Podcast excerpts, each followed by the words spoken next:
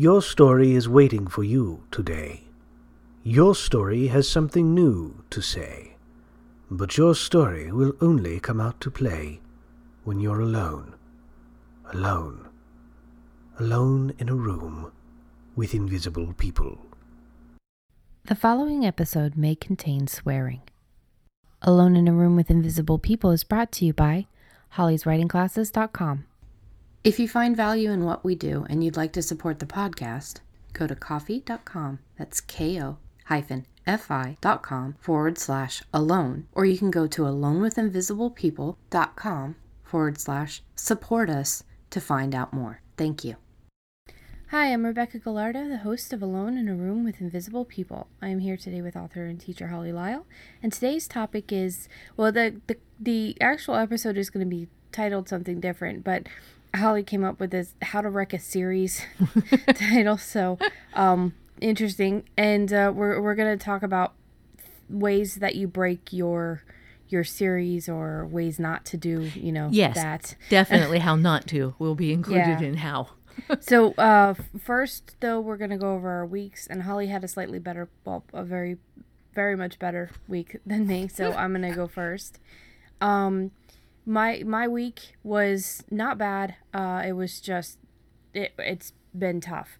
Basically, this week I had the notes from you and the notes from from Matt, who Yep. did my content edit, and I have been going through and I had to separate, you know, the pages that are fine. I have an entire storyline coming out. Um basically two subplots coming out and then a a big character change.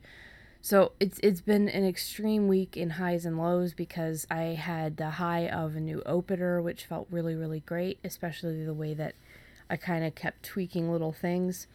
Um that was a lot of fun, but then you get the low of you know, you cut all of this stuff and you have to replace it with something.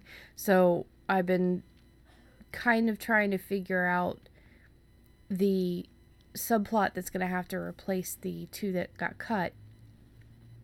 And I have to rewrite the main character who is in more than a third of the scenes Mm-hmm.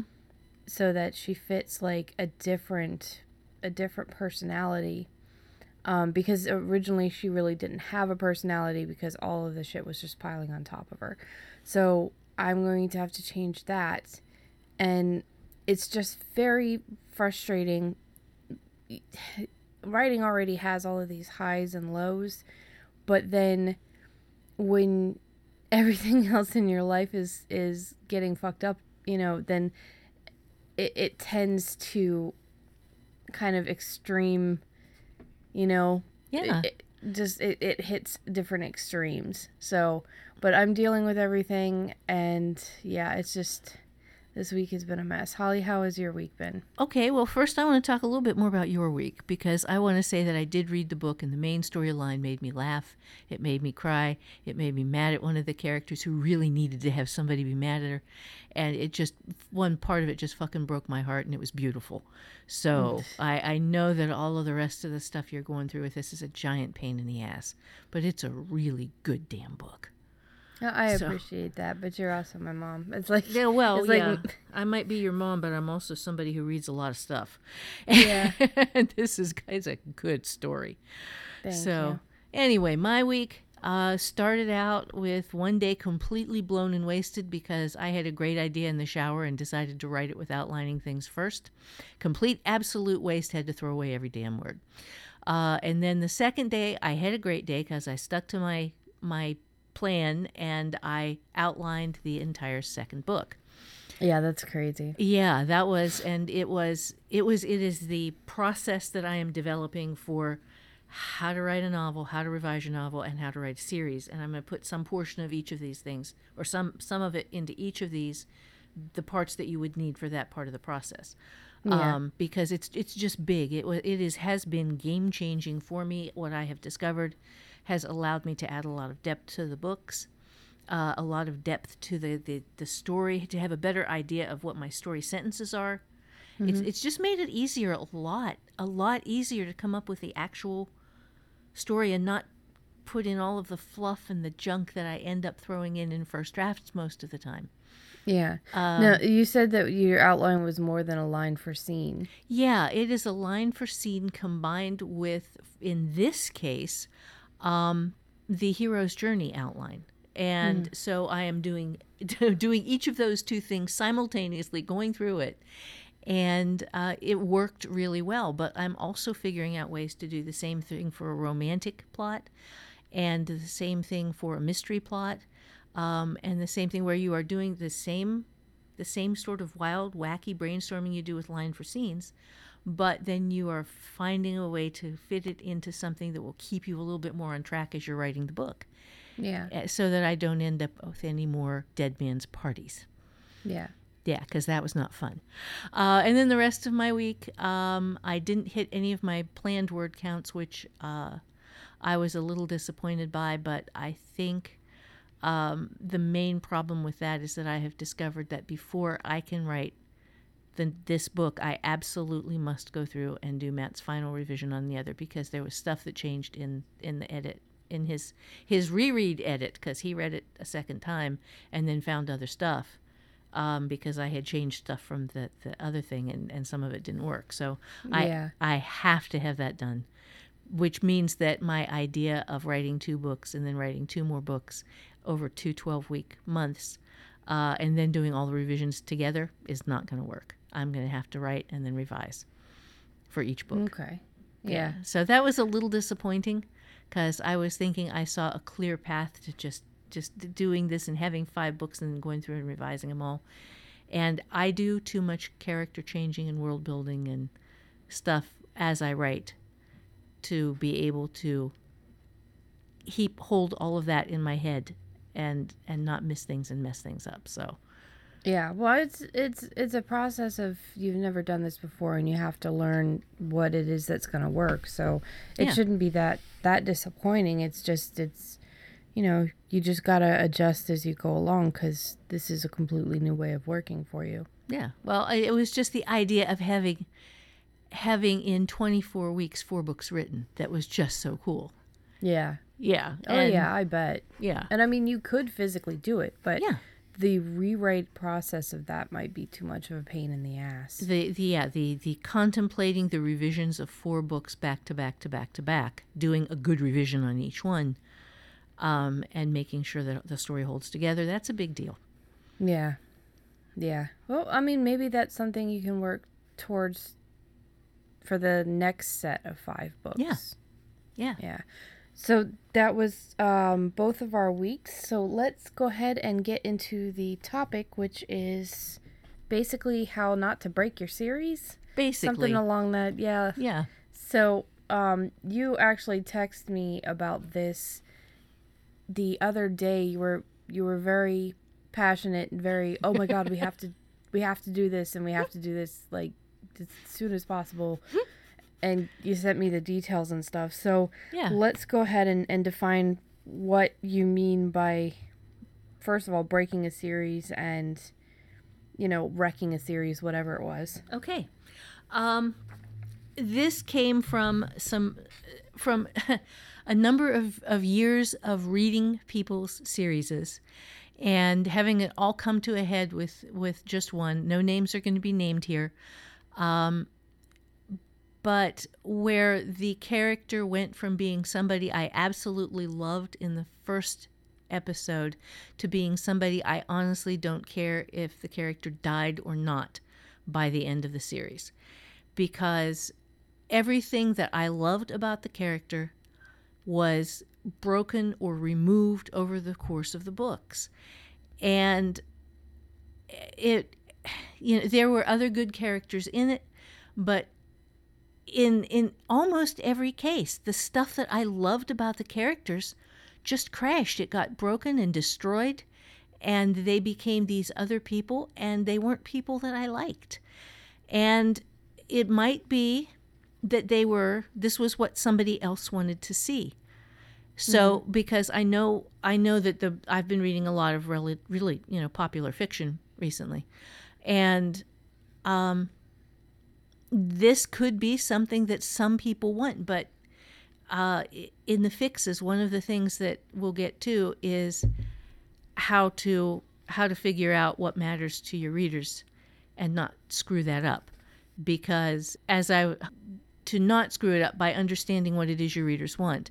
But before we do that let's go ahead and talk a little bit about the the important things about writing a series. Well, th- this is the one thing that I wanted to mention too is that you you have continuously um, found because this is looking back to 2008 even there was uh, some mention of or maybe it was 2009 2010 somewhere around there you were talking about a a very a very specific you gave a specific um, author in that particular course mm-hmm. but you were discussing about how she made prom- certain promises and how she had a very cool like ability. And then as the books went on the the character kind of broke all of the rules that had been set up in the first book and and morphed into something that doesn't fit. Right. So this has been something that you've been really kind of you've had your eyes on this for a very long time and you've been Yeah. trying to to show people okay well this is why certain things don't necessarily work Mm-hmm. It just it just came to a head, and I realized that this is something that a lot of writers, including a lot of really really good writers, just don't get. And so let's start with to write a series. Um, you have to create a character readers love, or one they love to hate, or both. Um, I, I'm thinking of the Sherlock Holmes series where, where readers loved Sherlock Holmes and they loved Watson. Or sometimes they loved Watson and they kind of liked Sherlock Holmes and they hated Moriarty.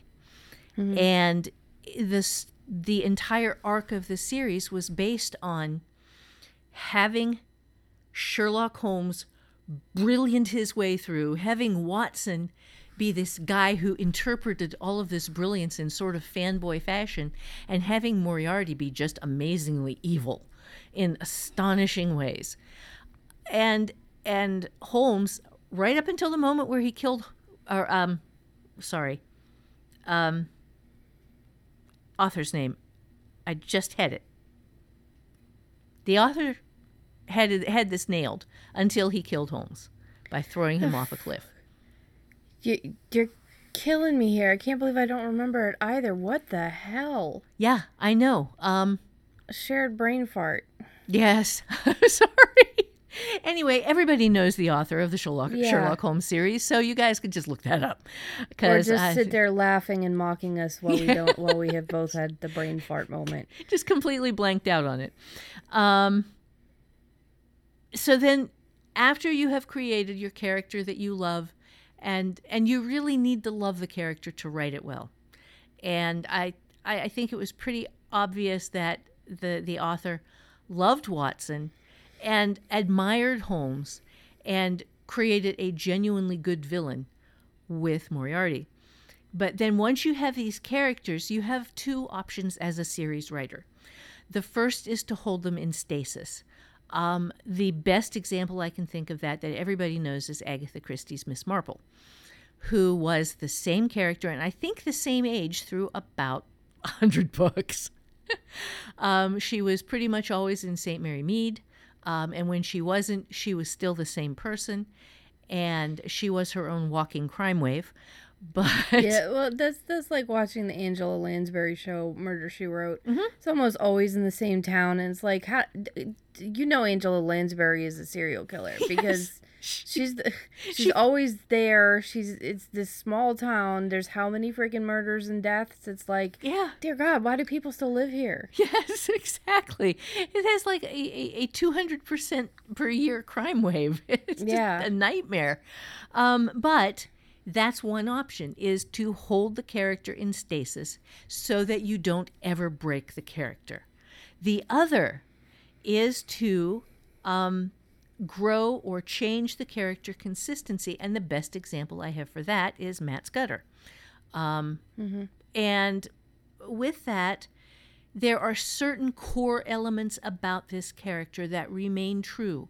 Even though he grows and changes, there are certain principles he holds that he will not break, and certain beliefs he holds that he will not abandon. And in spite of everything that happens, he remains true to this core part of himself as he goes through the series. And those yeah, are even even the negative crap because he's um he cheated on his first wife with the hooker Elaine, Mm-hmm. and then you know many many many books and years later he marries Elaine, but he's still sleeping with the other girl. Mhm. That it and it just that just drives me nuts. It's Yeah. like, yeah. but I mean it's it's part of his character, so Right. It is it is a part of showing that he is not a perfect person. Um, it shows it in a way that I had kind of a hard time accepting. But um, the other one was the Robert Parker character. Spenser. Yeah, Spenser, who uh, he grew also grew and changed and got older, and he his his consistent thing was just absolutely getting the crap beat out of himself in every book. Um, he was a, he was a boxer. He was he was this tough guy. He was really really. And, and he had this integrity. Um, he started out having a whole bunch of girlfriends. He hit on everybody, and they all fell for him. And then he found, apparently, when the author found somebody he fell in love with, um, he stopped. The character stopped sleeping around too, and he was faithful to her for the rest of his life. Uh, but there was this core of he was this tough guy, and he settled things with his fists. And no matter what else happened in the book, there was that part of him that he remained true to. Yeah. Yeah, and he was he was beautifully readable, and I loved those books. Yeah. So you have to know what matters about your character, and you have to know what matters to your character. And those elements you have to stay true to when you are writing an ongoing series. And you cannot ever abandon them without knowing that you are breaking the series. Um, so, from that, you want to maintain then your series concept. Um, Miss Marple was solves crime. Yeah. Uh, Robert Parker was solves crime and rescues some woman. Um, um, Well, Lauren- let's look at um, the, it, try to find a different series because we always use the same ones, and Yeah. if we use Block or Harry Potter or it, it- I, I don't even know where to go with George R. R. Martin's uh, Song of Fire and Ice. right. I mean, dear God. well, that kind so of fell apart on that. So yeah. well, Um, I wouldn't know. I would not. I, I definitely don't want to say if, if it did or did not fall apart. But okay, right. It fell apart for me. yeah, yeah. Yeah. but I, I I just want to use because I mean we keep using the same examples right. um and I kind of want to be able to step out and hit somebody else's examples maybe because if we keep using the same ones I don't know if all of our listeners have necessarily read these. okay. What is well, another series that uh you loved? That's why I'm using these as. Oh, okay. Terry Pratchett. Yeah, see there you go. Okay. He wrote probably the most disconnected series of serieses in the history of the world. This is the Discworld series. Yeah, this is the Discworld series where he had different continents and different characters and different themes and different and it was ne- it was never the same book twice. It was never the same bunch of characters twice. It was always only the same world twice. And he was faithful to that world, man. He would set up something in one book that would would show a piece of magic. And 5 or 6 books later, a different character would come character would come in, use that piece of magic differently, but it would still work. It would still tie back to the other book. He would bring in characters from from 10 years ago and drop them into a new book with other characters in a different place doing different things. I'm thinking of Rincewind, who is this magician who um he got dropped off on a continent at one point and then got picked up a couple of years later in a different place with a different situation. Um, there was the walking luggage that uh, was his, that followed him around and was also sort of a weapon because it would attack things with its many, many, many, many feet. Oh my Um, god, that sounds amazing. It was did brilliant books, brilliant, hilarious, and he always had something to say. And it was always well tucked away. It was never preachy ever. He never ever ever was preachy about anything. But Yeah. man could he nail a theme. And it was it was stuff like um you know, be kind to your neighbors or um you know, the the post office it could be a villain or um just I was just thinking, like, don't litter. Like, it could just be something like that. Yeah. But now with this, this sounds like this is maintaining a series on the ultimate hard Oh. level, as you like to say. dude, dude, this is this is playing ultimate hard mode um, with a million piece puzzle, and he just he nailed it. It's uh, he is one of my favorite writers of all time. He was not one of my influential writers of all time because I'm just not that good. God damn it. Um, but going back to the point of the the actual episode, though, with Yeah. this, is he maintained the character continuity. He Mm-hmm. maintained the point of the Discworld series. And the continuity within the limitations of the Discworld series. Right, right. He never broke the fact that this was a, a flat world floating on the back of a turtle, floating on the uh, who was carried on the backs of four elephants in space. Yeah.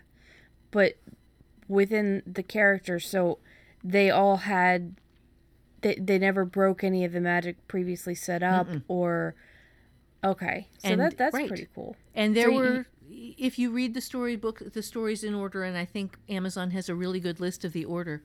It is actually, actually, as impossible as it seems, a sequential series. He he follows the sequence, even though he is in different places with different characters. He never drops somebody. They might show up seven books later doing something completely different, but it still ties into where you last saw him. Yeah. It was mind-boggling. I, I would love to see his tracking, but that's that's completely you Yeah. know different. Um so let's repeat what you said. So the first part is Okay, you create a character that readers love or one they hate, or both. You either hold these characters in stasis or you change and grow them consistently. Uh, and Pratchett was a change and grow consistently guy. Gosh, of course he was. Of Let's course, no, so- keep adding more difficulty. Um so part 2 is recognize what was it recognizing the core elements? No, the, and then you maintain your series concept. Ah, that was it. Okay. Right. Okay, so so once you have that set up and that is basically something that you determine when you are inventing the series. You decide what kind of characters you want to have and who the characters are. You decide whether it's going to be a stasis sort of series or a change and grow kind of series and then you figure out the series concept. now let's go through examples with some of your books. Okay. Um Let's let's first take um the one that didn't sell very well, Sympathy for the Devil and that entire world. What was the core concept? Okay, the core concept of that was uh, one nurse got really pissed off at God for the for hell, and said, "How can you possibly be, you know, how can you claim to love your children if you condemn them to hell forever?" And she requested of God in absolute sincerity that he eliminate hell. And so he decided, since she was in North Carolina, to do a little test case for her uh, by releasing uh, like 250,000 devils, demons, and assorted imps Yeah. in North Carolina. They had a couple of rules. They weren't allowed to hurt anybody. Um, but they could do all the tempting they wanted. They could they could tempt anybody into condemning condemning being condemned to hell, but uh, they couldn't actually cause physical harm. Um, they they there were I don't I don't remember the rules right now. That's fine. It's just about Yeah. the core concept of the series because you had the three books in this. Right, right. And um, in the the first one was about her standing up and facing off with God and saying, "Okay, damn it, you know, you need to do better," and God saying, "Okay, let's try this out." So, as far as a core concept goes for Cadence Drake, let me try to see if I can figure this one out. So Okay. she is a basically a space PI. Mm-hmm. That's that's how you go about it, and her character core concept is struggling with um her relationship with her mother, the the very complex issues she has, not just mom issues, but uh the multiple dad slash zero dad issues Mm-hmm. um and losing her best friend which never gonna forgive you for that. Um and it's it's there's always something going on. Now was the core concept for the longview series different? Yes, the core concept for the Longview series was um, what if what if in the far future slavery is not just legal but mandatory in some portion of the universe, in some Okay. human occupied, human built portion of the universe. so that was the entire concept for longview was Mm-hmm. was this theme but with cadence drake was is there a theme in there Nope. She was just Okay. supposed to be standalone episodes that did follow a. She is a growing character, um, so she is a Yeah. changeable character, but uh, each episode is stands alone. Although there will be some things that happen in earlier episodes that pop into later episodes. Um, and I have Yeah. the third book on that done and sitting on my hard drive, and I just don't have time to revise it yet. But it is Yeah. done. Wishbone conspiracy. that is that is very cool because you've got an an example of the exact same world Mm-hmm. where the writer gets to do two different things which is one is a passion theme and then the other is this fun pi character in space Mhm. that there's also important stuff that happens and themes that happen within the books but there's yeah so it's it's nice to see that there's a way that you can do these different concepts within the same world it gives you a little bit more freedom as a writer whereas if if you tried to stick with something so fully you know fully engaged no matter how many series you do in the same world or whatever it could get stale Right. so you have the option of doing all of these different things Yeah, and it, you don't want to do all of these different things in one series, but if you have built a world, you can build every imaginable possible kind of series in that world as long as you just have a different group of characters to do it with. Yeah. Okay, so that's cool. So, um, as far as like the concept, how, what are the key points for for writers if if they're wanting to build a concept or wanting to know what their concept is? How do they, how do they go through and figure out what their concept is? You ask yourself what matters to me about this book. What what is my main character doing? Okay, with with Katie, uh, it is strictly she solves crime.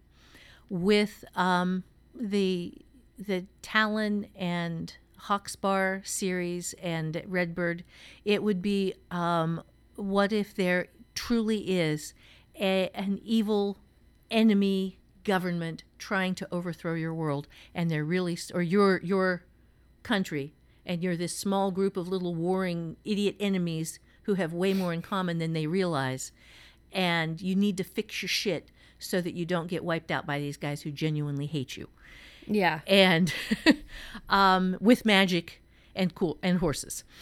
It seemed. It also seemed not like they hated them, but that they just saw that they were beneath them and they were controllable. oh well, yeah, yeah. Well, yeah, I mean, was, they were almost indifferent to them unless, you know, they they would rebel. But it was just like something else to conquer. Yawn, Mhm. you know that, that I thought that indifferent attitude, that arrogance was was really really cool. It was um, it, it fit along really well with everything else because the the core of that that not character but the core of that government Mhm. is is showing how important it is for these other two things to not to stop not getting along to to to start trying to fight it together Yeah. because the arrogance and the indifferent nature of the enemy shows that it's been easy for them to take over things right, right, and they have a long and and very successful history of taking over and then wiping out their enemies.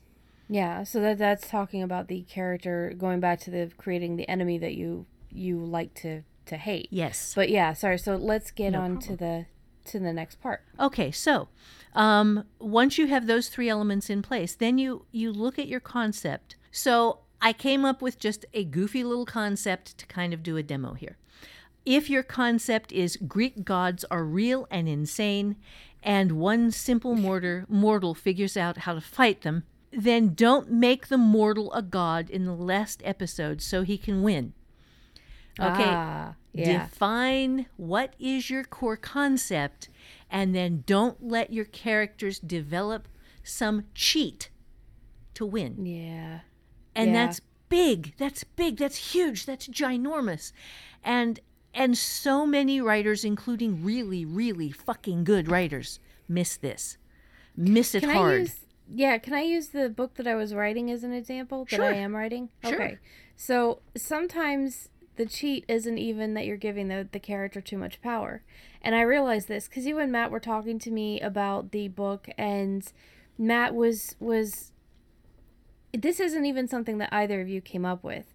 Um, but it's all of these little things that you guys kept mentioning about different issues and I- had to take out a particular character entirely from the book because I realized um she was my cheat. okay. Say more Um, like that.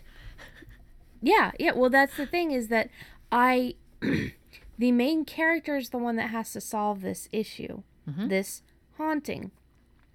But I had a a cheat in the, you know, in a person because it was like, oh, well, we'll just call this person in and the main character can help her, but the person themselves is the one that's going to draw the the villain out enough that the other person, not the main character, uh, can do her thing. And her thing is still there. Her thing is important. it's yeah. that particular thing is her battle.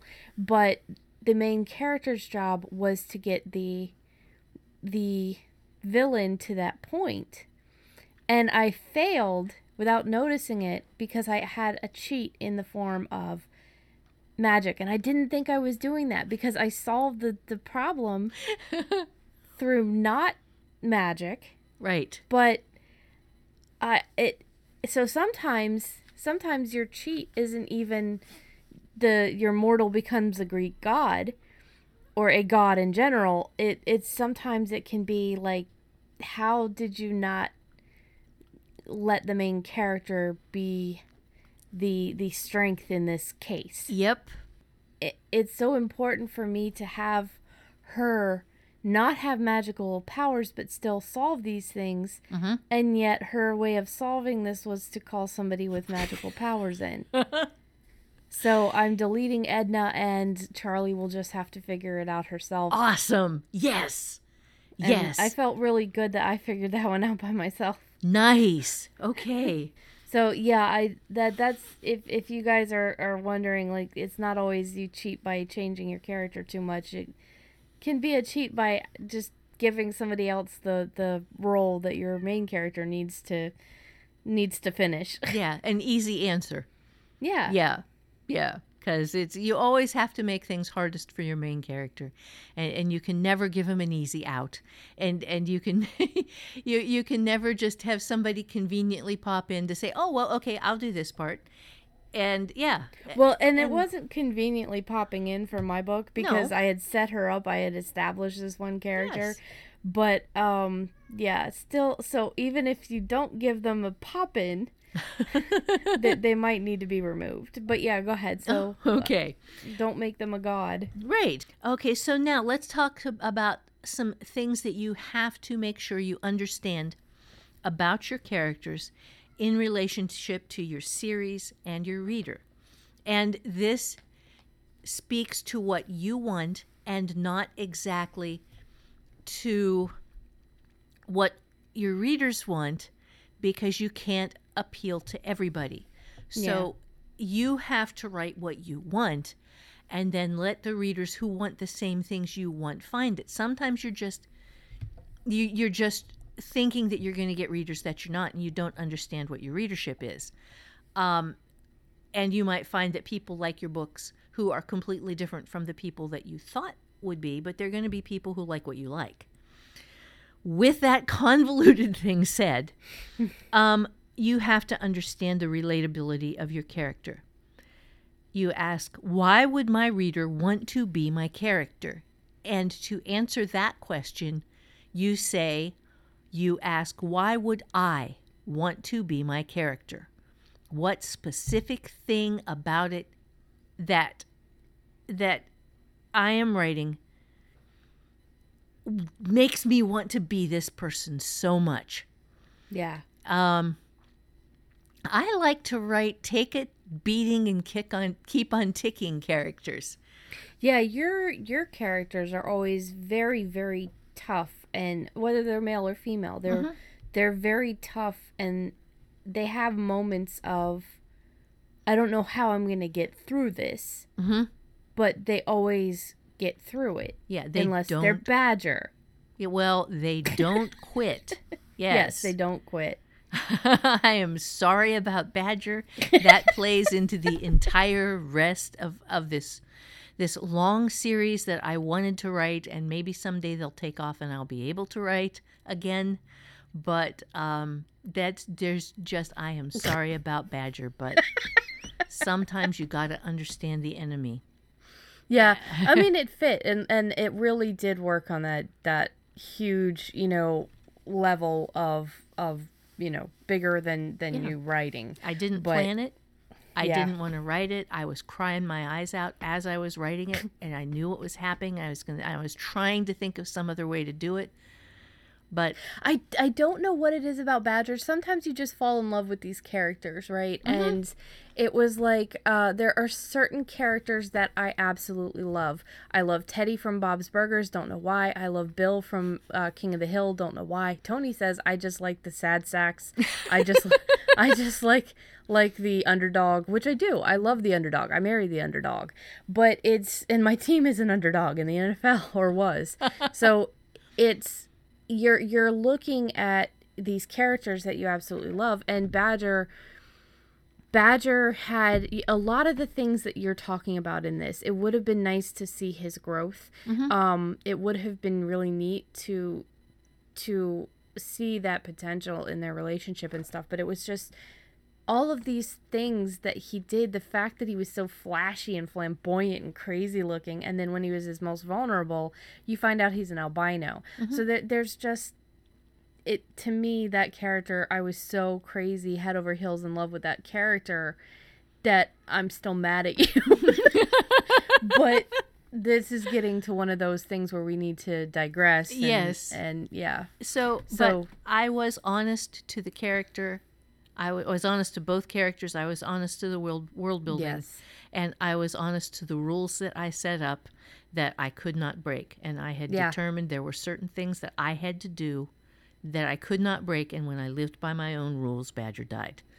well and that's part of what we're talking about is not cheating is Right. not breaking your own rules and you set up this limitation and if you had gone back and tried to fix what had happened um, either you were going to break the limitations of your world or you were going to weaken the story mm-hmm. tremendously because it fit too well to what to what everything to the- to the world. And honestly i think the part of the reason i'm so mad about it is because it was so well written. It, it was so fitting that that that particular character didn't get buffied but got joiced. It's just like dead and gone not this one ain't coming back. So- yes. so what is n- next on that that level Okay. Why would my character worry about, or why would my reader worry about or fear for my character? Why does the reader care? Okay, if you have somebody who can do everything and is perfect and is mm-hmm. brilliant and eh, and no matter what happens in the book this character just waltzes right through it without suffering or pain and is just this magical indestructible being. How can your reader relate to that? How can your reader care about what happens to this character because this character is untouchable? And Yeah. there is no part of your reader's life that comes from there. No, you're you're creating an invincible something that no matter what happens is so strong that it can take out. And there there's a flip side to that too is that creating the villain that always is one step ahead and you there's no rhyme or reason to it. Mm-hmm. Every single time the main character does something, the villain just automatically knows about it or is already there and set up and and th- making the omnipotent villain is just as annoying Yeah. and and teeth grinding and frustrating as having this main character who is perfect and there are no stakes involved with with somebody who's invincible. Right. Right. It's just if if the if there is no way without cheating that the main character can win, that's a cheat too.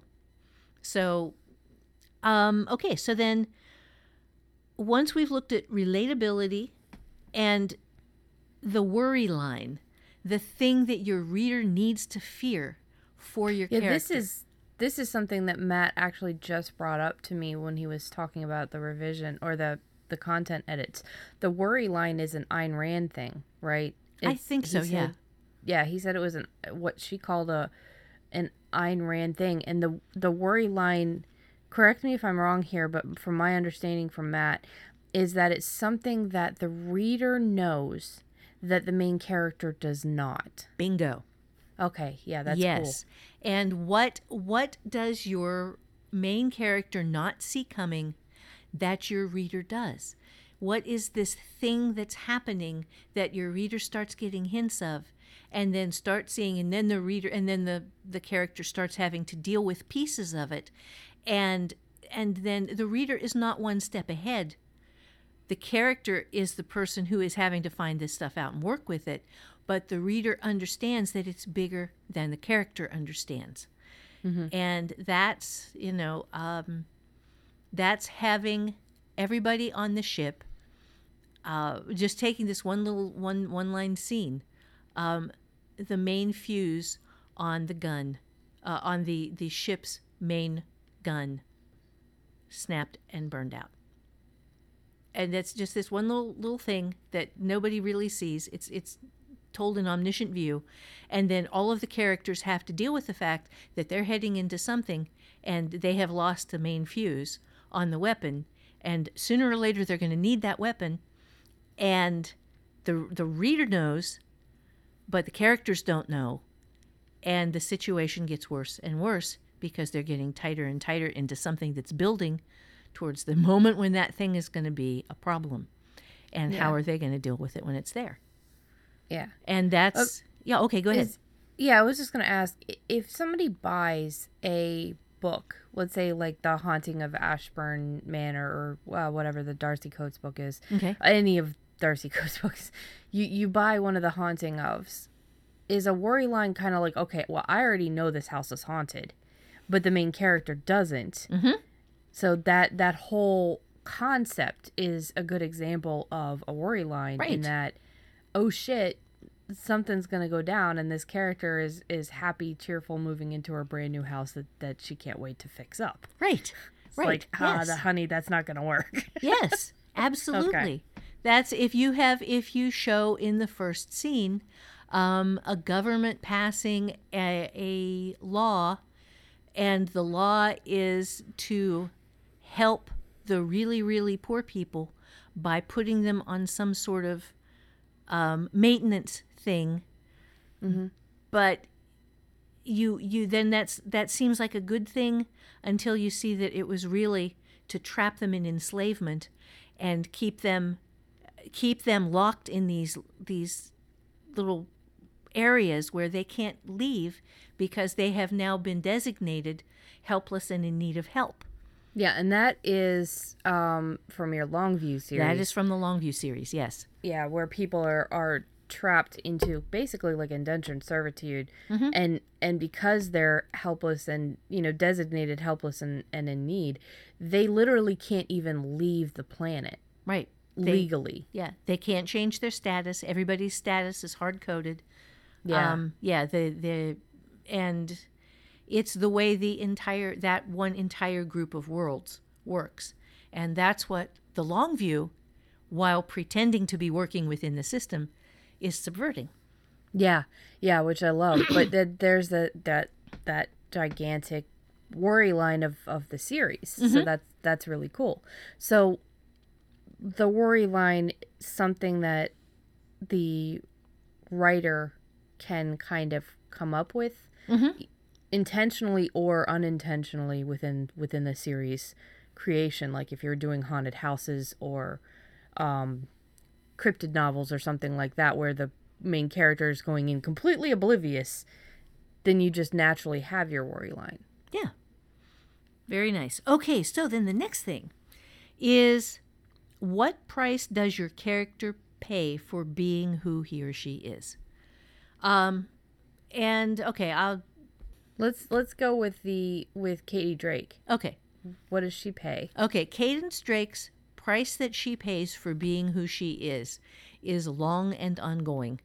Um, she loses her best friend because of who her mother was.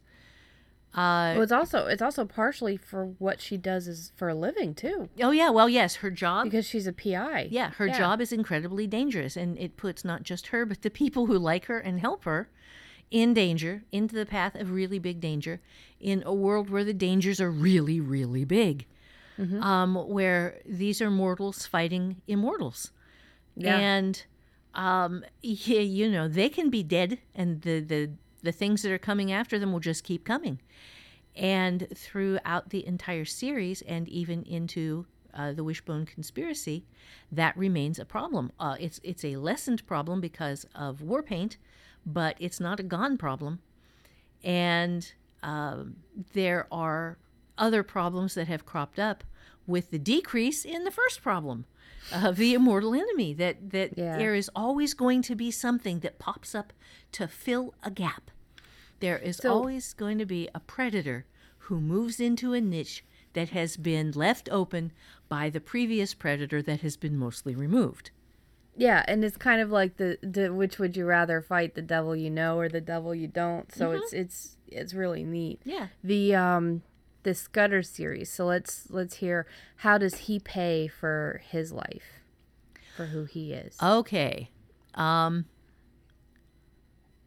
you want to go with this one because it's been a while since I've read any of those. Yeah. Okay. Um. Well, first off, he starts and he's got you know, he's cheated on his wife. He's an alcoholic. He's moved out to the city. He's so it, throughout the entire length of the the series, he ends up paying for all of his actions previously. Mm-hmm. You know, he doesn't have the kind of relationship he would want with his kids. He, because of his choice of quitting the force after a the young girl got killed by accident just off of a ricochet Yeah. Um, he doesn't have the money to help support his kids he sends him sends his ex-wife what he can and they seem to have a decent enough relationship um but obviously you know he can't even care for his his kids the way he would want to Yeah. so He's eventually an alcoholic.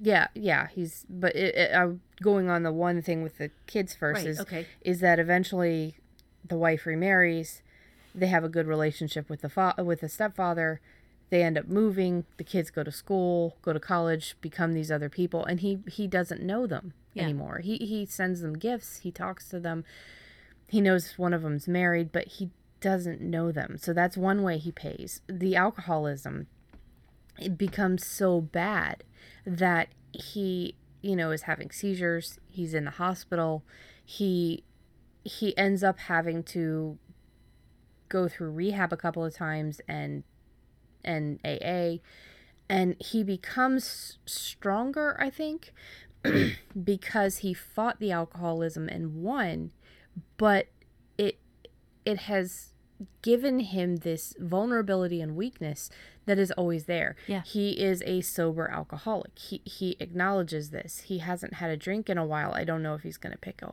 pick one up again. I don't because, you know, th- that is constant. That's He a is- worry line Yeah. for Well, him. Yes.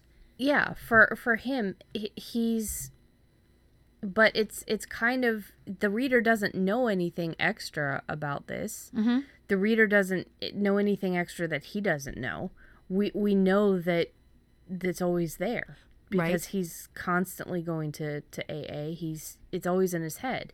His best friend is an alcoholic, so Right. So there's always that temptation.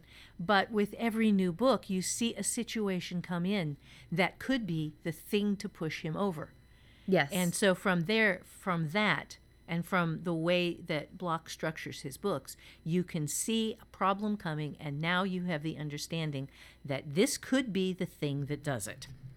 Yeah, but I think he I don't know. I think he has that that same knowledge is that anything could could potentially do that. But the the the fact that I mean he pays for who he is in a lot of ways is he eventually has to to get a job in order to make the income that he wants in order to grow as a person. Mm-hmm. He doesn't necessarily want to do it, but he he does. He has to deal with the fact that Elaine, who has been financially smart her entire hooking career, has a lot of money and can pay for everything, and he doesn't like that. It's not that he, she can't have the money; it's that he doesn't want to be taken care of, Right. basically. um, but he he. I, I I see all of these little ways that he pays for who he is in in subtle and realistic ways. These are these are real life situations.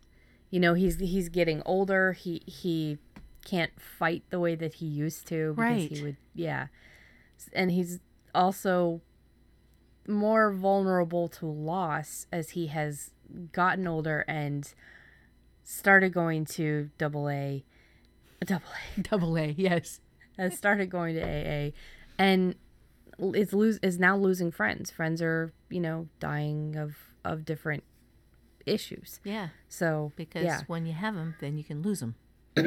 Yeah. Not a big Yeah, problem. when you care first- about something other than alcohol, then then you know, you, you, you're putting so much on these other people yeah, as being so important to you and then they die and then yeah so that's another way that that a character pays for what they what they did but a real life example sort of as opposed to a sci-fi example Exactly. That's a really good example. So let's go with that. And then let's go to the next thing, which is what benefit does the character reap for being who they are? Um, okay, with this one, you, you really, really need to know the answer to this. And for this, Katie gets to keep on finding and fixing parts of the universe that she couldn't fix in her own life. yeah It is this driven obsession that that she lost things she cannot replace. She lost family. She lost uh, her first love and her best friend. She lost um, the world that she wanted to live in. She lost so much. So now what drives her is that there is something she can do about it. She can find and fix some of these problems, not all of them. Not they're never gonna. She's never gonna be able to fix everything, but there can there be some people that she can help, and so she takes their cases, and through them she gets to see somebody made whole, as she can't be, and she gets to see some part of somebody's life made better, even though hers is still kind of waffling between pretty rough and just god awful. yeah yeah well with, with scudder the the benefit is the the main benefit through each book is is he has the ability because he doesn't work for especially at first he doesn't or the cases he takes throughout all of the books he's not on record. He's not he doesn't have to fill out paperwork as far as like police procedures. He he has a certain amount of wiggle room. Of course he one of the detractions from this is that he doesn't have the manpower Mm-hmm. he doesn't have all of the available resources that can help him solve these cases. So as as a benefit to, to all of this stuff though, he can work under the under the the visible under the radar. He's stronger in so many ways because he's got this mental clarity as he has, you know, dropped off the the alcoholism, he's he's picked up the more of a mental clarity. You know, he could still solve under alcohol, but there's just a, a different level of benefit to this stuff. He's also widened his range of friends, mm-hmm. and they that means that he has more contacts. That means he has more abilities. And he always solves these cases that the police could not. Sometimes cases that were decades and decades old mm-hmm. because he has this tenacity even from the very beginning of they he continuously likens it to a dog with a bone and that is how Scudder is. Yeah. And and and he does have the advantage too of not being able to be pulled off of something. You know Yeah. that that nobody nobody above him can say, okay, well, um, we've put as much manpower and as much time as we can into this. We're going to have to just set it aside and move on to something newer and gorier that's Yeah. happening right now. Yeah, you have more pressing cases and Right. stuff. Yeah. Right. And and with his limited, you know, overhead in the original books, and even to this day, because he married Elaine, who's financially solvent, with a more limited overhead, he doesn't need to get paid as much. He can take the cases that he wants. He he has his money, and he can go. He he doesn't also have to keep track of expenses. He just takes what he has and then kind of feels it out like, okay, well, I probably put too much into this. Although, if you read the books, you see he probably gets paid fucking pennies an hour, Yeah, basically, for how much he puts in. But it's there's there's a lot of benefits to who he is because he solves these cases. He makes other people's lives better. He makes other people's lives worse too because he, you know, he catches these guys that have gotten away with things for a very very long time. Yeah, yeah, but uh, but yeah, at the at the end of his day, he gets to sleep well at night, knowing that he mattered. Yeah, and I think And- that's the big thing that he gets out of it. Biggest thing, mm-hmm. is that yeah. he There, there's to- also yeah. Go ahead. there's also certain cases where he the the the villain was going to get away with something and he takes care of the villain. Uh, yes, he does. there are two two books so far that I've read out of all uh the 13 or 14 that I've read. Um and it's looking like this next one that I am just starting he might have done it again. but but there that that sort of benefit also is that there are people that that could have gotten away with it that did not. There there's another book where somebody else takes care of a situation and Mm-hmm. he looks the other way. These are benefits that he has because he's not in a system. He's Yeah. not these these cases are not open cases that have paperwork. Nothing is traceable and the villain still gets what the villain deserves. Yeah, it's that that little bit of off book is a Yes. big deal. Yeah. Yes. All right. So what's the next thing? Okay, the next thing is just this set down your rules and then don't break your own rules. Don't turn the hero into the villain. Don't allow for superpower escalation where somebody who is normal in the first book of the series is just freaking immortal and can do everything by the last book of the series and is you know is a god or godlike or something like that Let's Um, actually talk about that for a minute because you've got something called a, a superpower creep that you were that you kind of wanted to, to talk on, and she has mentioned this before many times over the many years. It is not it is not just one writer who does this. I have seen this in a number of of books where the writer thinks that the coolest thing he or she can do is to give this character a little more power with each book. And and if you are reading the book and you love the first one you love that character. You love what that character can do and all of the crap that character has to go through um, it might Cadence Drake's only quote unquote superpower is that as long as she can get to a medics in time, she doesn't die.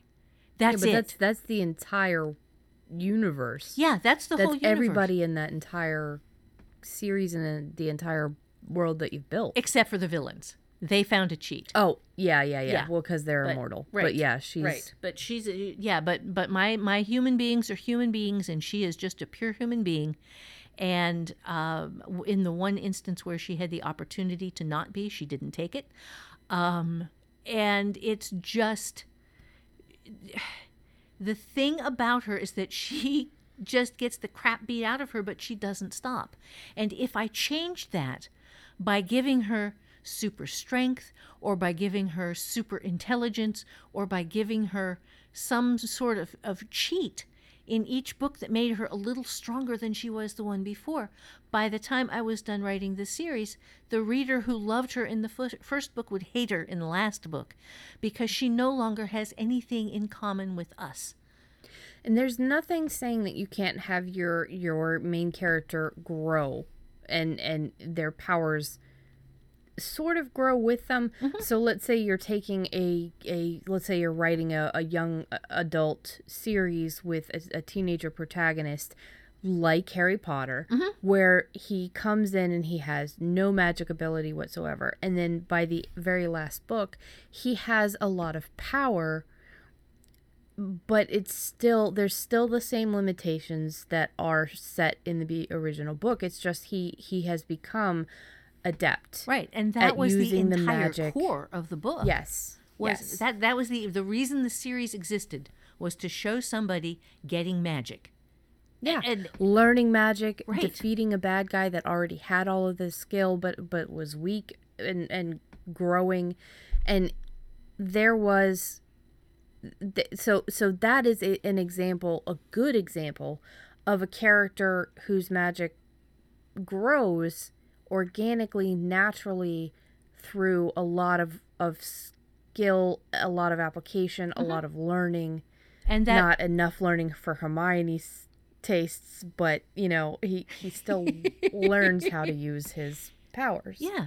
But but when you are doing something like that where you are giving somebody superpowers, that has to be the point of the series.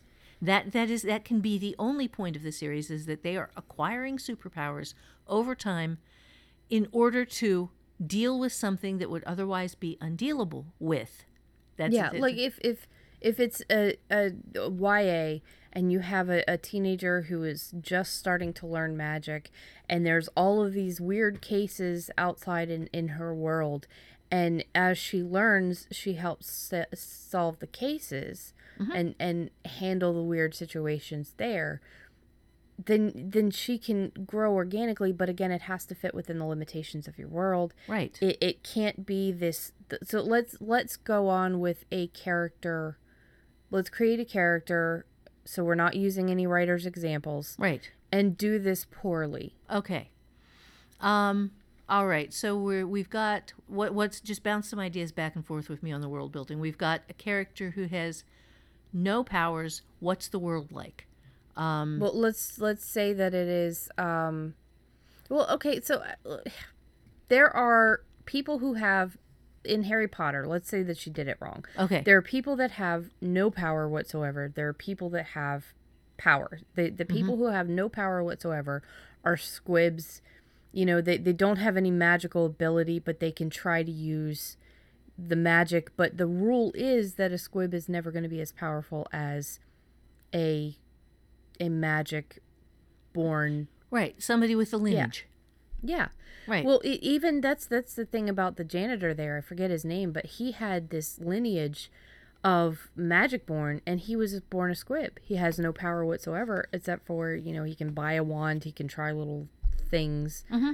But so let's say that you take a squib, and then you know um, he just somebody puts a spell on him, and and now he has powers. That would break it right. and then by the next book he he you know can can cast a spell on himself to make himself uh immortal to gunshots Oh, there you go. That's that's the thing right there.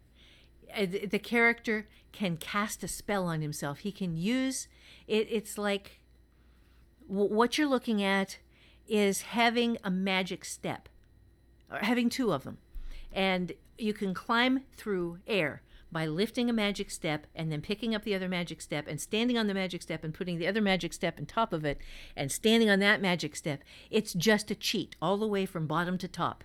Nobody has to earn using it. yeah, exactly. There's no earning. It's just oh, okay. Well, I'm going to use magic to solve it. It's like reading a book um, where there are certain limitations that the character has, and mid midway or maybe during the climax or right before the climax, the author didn't know how to solve the problem using the limitations.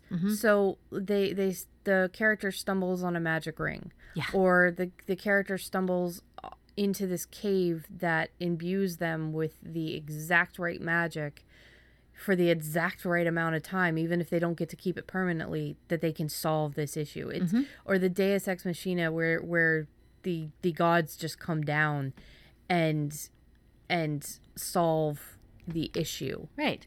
The rule with magic, the rule with science, the rule with anything that could be used as a cheat, as a cheat, is that it has to cause more problems than it solves.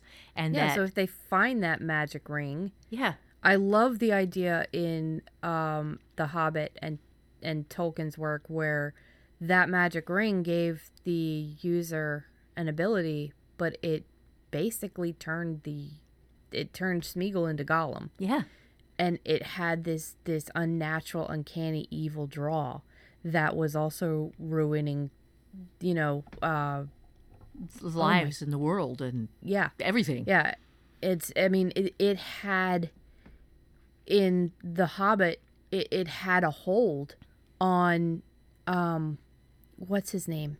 Bilbo?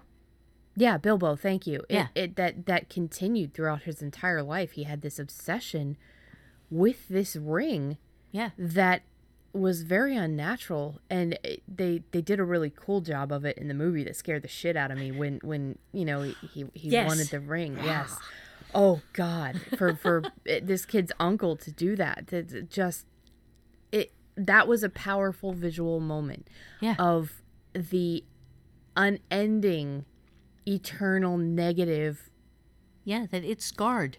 It's Yeah. scarred bad, and and that was that was in fact one of the finer mo- moments in a very good rendition of the series, except for the four endings at the end, where Yeah, oh, where. Bilbo, where Bilbo turned on Frodo, Yeah. because Frodo showed him the ring. Yeah, And had he- the ring, and, and but there was enough good in Bilbo still there that Mm-hmm. that he he pulled back.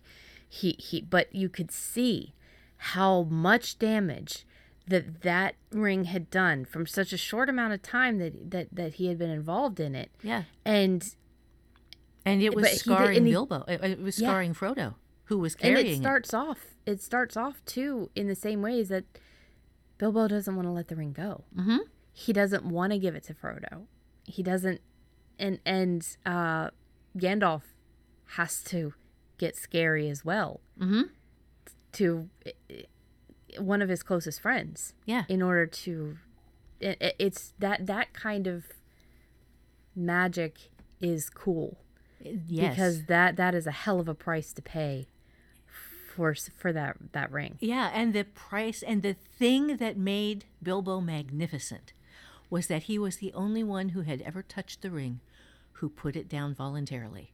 Yeah. Even though even though he had to be kind of growled at to do it, he still did it voluntarily. It was not taken from him.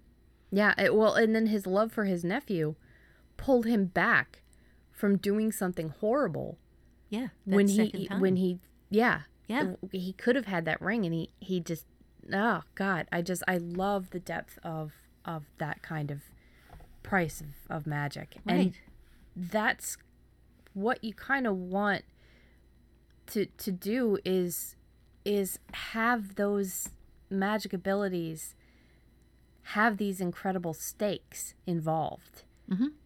and Bilbo did not know that those stakes were invo- involved when it came to the ring, but Frodo did, and Frodo still still did what he did. yeah, which made him really just incredibly courageous.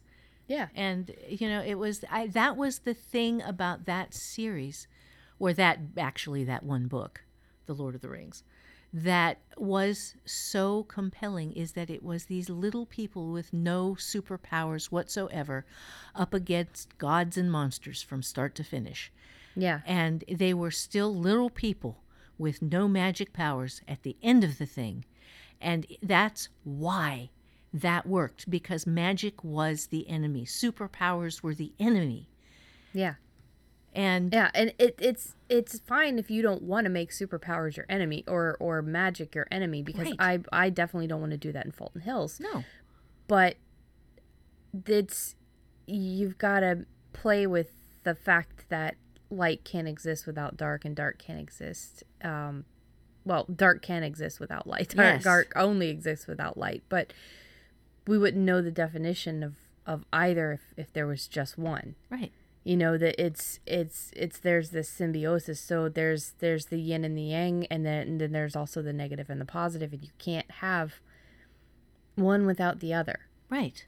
Right. And and as you go through your series, the thing that you have to hang on to is that the characters you bring us at the beginning, the characters we fall in love with, the characters that we are passionate about from the very start, need to still be the same people on the inside and need to need to not have ever cheated on their way to the end. Yeah. Yeah, and if you if you're watching or reading um something like Harry Potter, um Scudder, uh the George R. R. Martin series too, if if they don't die, you see them grow.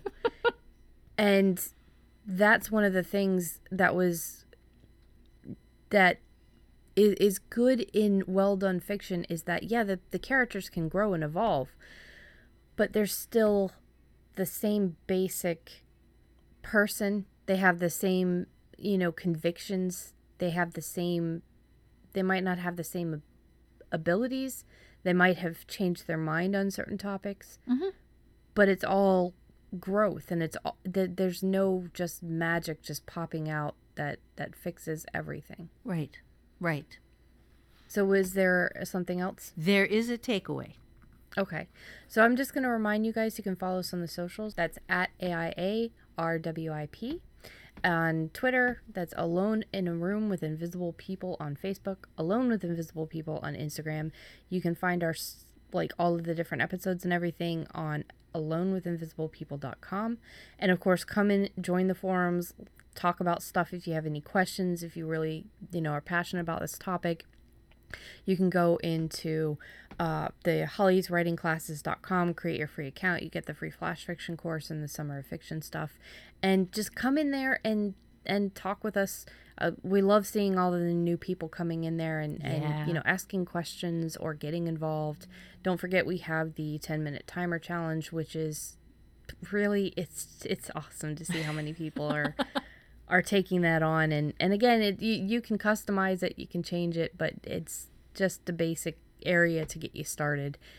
And of course if you wanted to buy any of of holly's courses classes ebooks anything like that you can go to hollyswritingclasses.com but she does prefer that you buy it from the affiliate links on alonewithinvisiblepeople.com the we've got you know a whole page on that. You can go to alonewithinvisiblepeople.com forward slash support us to find out more.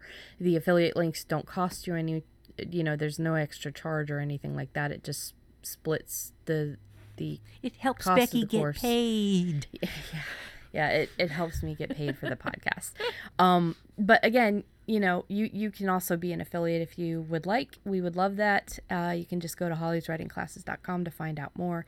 And you can even be an affiliate for the free course. I mean literally just create your own link or the system creates your link for you and then just share the free course. Tell people about it. So yeah and if you want to help us out and you have no funds to do so just share the podcast we, we love new listeners we, we we can't be found without you know without you guys listening and, and sharing and, Yeah. and enjoying so And yes, yes. And when you come in, say, "Hey, I'm new." yeah yeah let us know that you you know i mean I, we we know the forums well enough that we we kind of know oh hey there's a new person Yeah, we. but you know, if you yeah, Yeah. just just come in and say hey i like the podcast or hey i've been listening to the podcast. I'm new here. That way we can get, give you kind of like a little shout out like hey how are you? Nice to see you. Thanks for joining.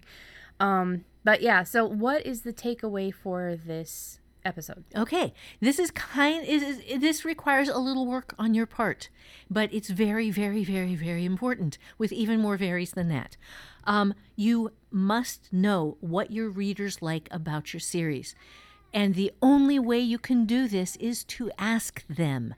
So you need to have a way in every single book you put out for your readers to contact you. Uh, I recommend an email address. I recommend a web page. I recommend putting setting up a little mailing list. And People you- have uh, Facebook and, and other social media places too, or a blog. Oh yeah, social media I don't really think about because I'm not on it except for my little Instagram account, but I do have a blog, and my blog was the way that I talk to my readers and ask them about my books. What do you like? What are your questions? What kind of things would you like to see next? Now I use my mailing list.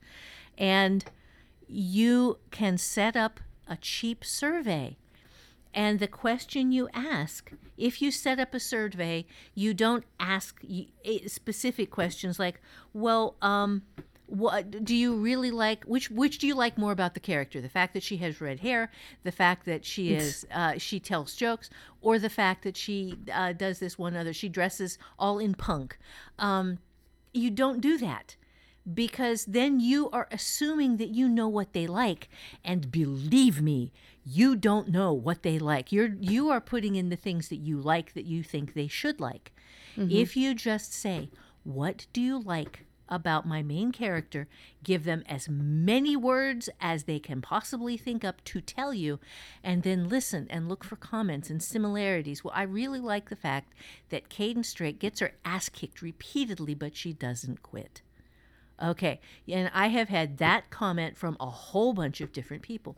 Um, I, I really like the fact that she's multiracial, but she doesn't make a big deal about it. I have had many, many, many people tell me that that mattered to them.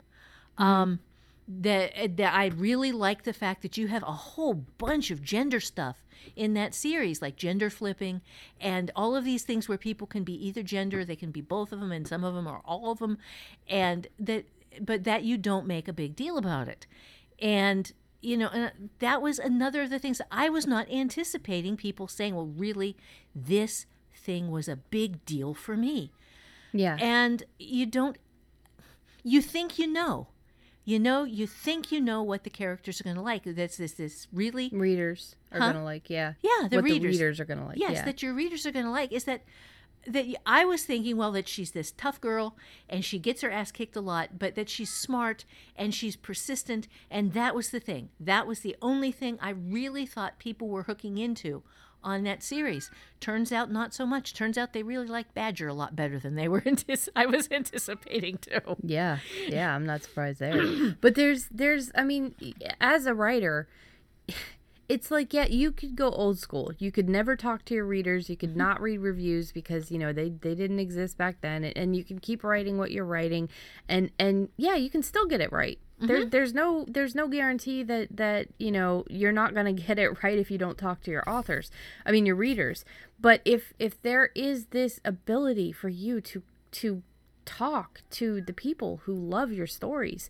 Not only is that a benefit to you, it's a benefit to them. They get to tell the writer of their favorite or or one of their favorite stories or the stories that they love. They get to talk to the author and tell them, "I love this thing that you're doing. Please don't ever stop." And if enough people tell them tell the writer that then yeah okay maybe maybe they'll always keep this one particular character you know this one squib without magic who just really really keeps trying and, and despite everything still keeps you know winning his little his side story or his main story i'm just using harry potter as the example That's a good example. but yeah if if if the person if the writer who is writing this knows that it is incredibly important to most of the readers of that story that this person stays somebody who can't ever achieve harry potter level magic but is still always trying to trying to learn magic and is still always defeating whatever antagonist they have despite having these limitations then as a reader, you're likely going to continue to read the stories that you love while watching the character grow, but not not cheat. And as a writer, you know what's important to the people who are paying your bills, who are buying your books and who are telling you how much they love it and, and who are supporting your ability to continue to write in the same world that you absolutely fucking love. Yes, yes. So that that that is a huge takeaway because it is not the easiest thing to do. It's you start with not very many readers, but with every reader you get, take the time to ask, why did this what did you like about this book? What matters to you? What what would you like to see in the future? Now, you don't let them tell you what to plot, but you you can because you know, everybody thinks they know what they want. And the only person who can really know what you want for your character is you. And you don't change what matters about the character to you. You find the readers who share what matters about the character to you. Yeah. Well, I think that there's a lot of um, if if you look at Stranger Things season one and Stranger Things season two, you can get a really good example of people who didn't quite know where the story was going to go after this, who were not expecting this to be such a ginormous hit. Right. And then listening to the things that their people that the fans loved Mm-hmm. and then going a little overboard when it came to trying to appease these things Fan that service. yeah it was a Yeah. fan service kind of thing and it kind of it, it didn't outright break any of the characters but it you, you you can't give a reader what they want because the reader doesn't always know what they want Right. if if they really want these two characters to get together and it happens and then it falls ap- it, it, it's maybe it's not as good as they thought rachel and what's his name um from friends is, is a good example Yeah. The, ross rachel right. and Oh, ross from friends Yeah. um it, they i just didn't like the way they did that but no. if if you look at Stranger Things, everybody loved Hop, sher- the sheriff, but they loved him because he was this gruff guy who who had kind of this emotional blackness, but still cared about the kids. And then they made him kind of a teddy bear. Um, they loved the idea that um, the one teenager that the boyfriend um, that turned on his girlfriend that had that bad moment and and they they loved the fact that he was kind of he was good to the kids too there at the end. Mhm. but they went overboard and made him like the mom. Like you Yeah. can see all the memes making fun of it. And some people genuinely loved it. And i'm not saying that that your readers won't but you don't want to get too far into trying to give all of the readers what they want because you you have the you run the risk of breaking things Right. The objective here is to write the series you want to write, but not to break the characters they love. yeah And so you don't take story ideas. You don't take, gee, I wish this could happen. But if somebody says, well, I really love the fact that this character never quits, then you don't break that. If they will tell you, I really love the fact that this character um, always always manages to make it through, but has such a hard time doing it, you you and and and if you get a lot of feedback on that, and that's core, you you don't break that. Yeah, it's it, there is a delicate Oh, balance a between yeah, and and it's it's hard work. It really is. So again, any questions that you might have, anything like that, we are always there in the forums of a whole bunch of writers of different levels are in the forums to to help give their opinions too. Um, just want to remind you guys that don't answer any of the questions in the podcast's part uh, that says your questions or issues any you know it doesn't matter. No mods no no people no just don't answer those questions because those questions are for holly and myself. Yep. but any of the other threads go for it. Answer unless it says for holly. Yeah, um, that too. because yeah that is just specifically for her. Um yeah so i guess that that is it for today. I hope that you guys have gotten a lot out of this episode.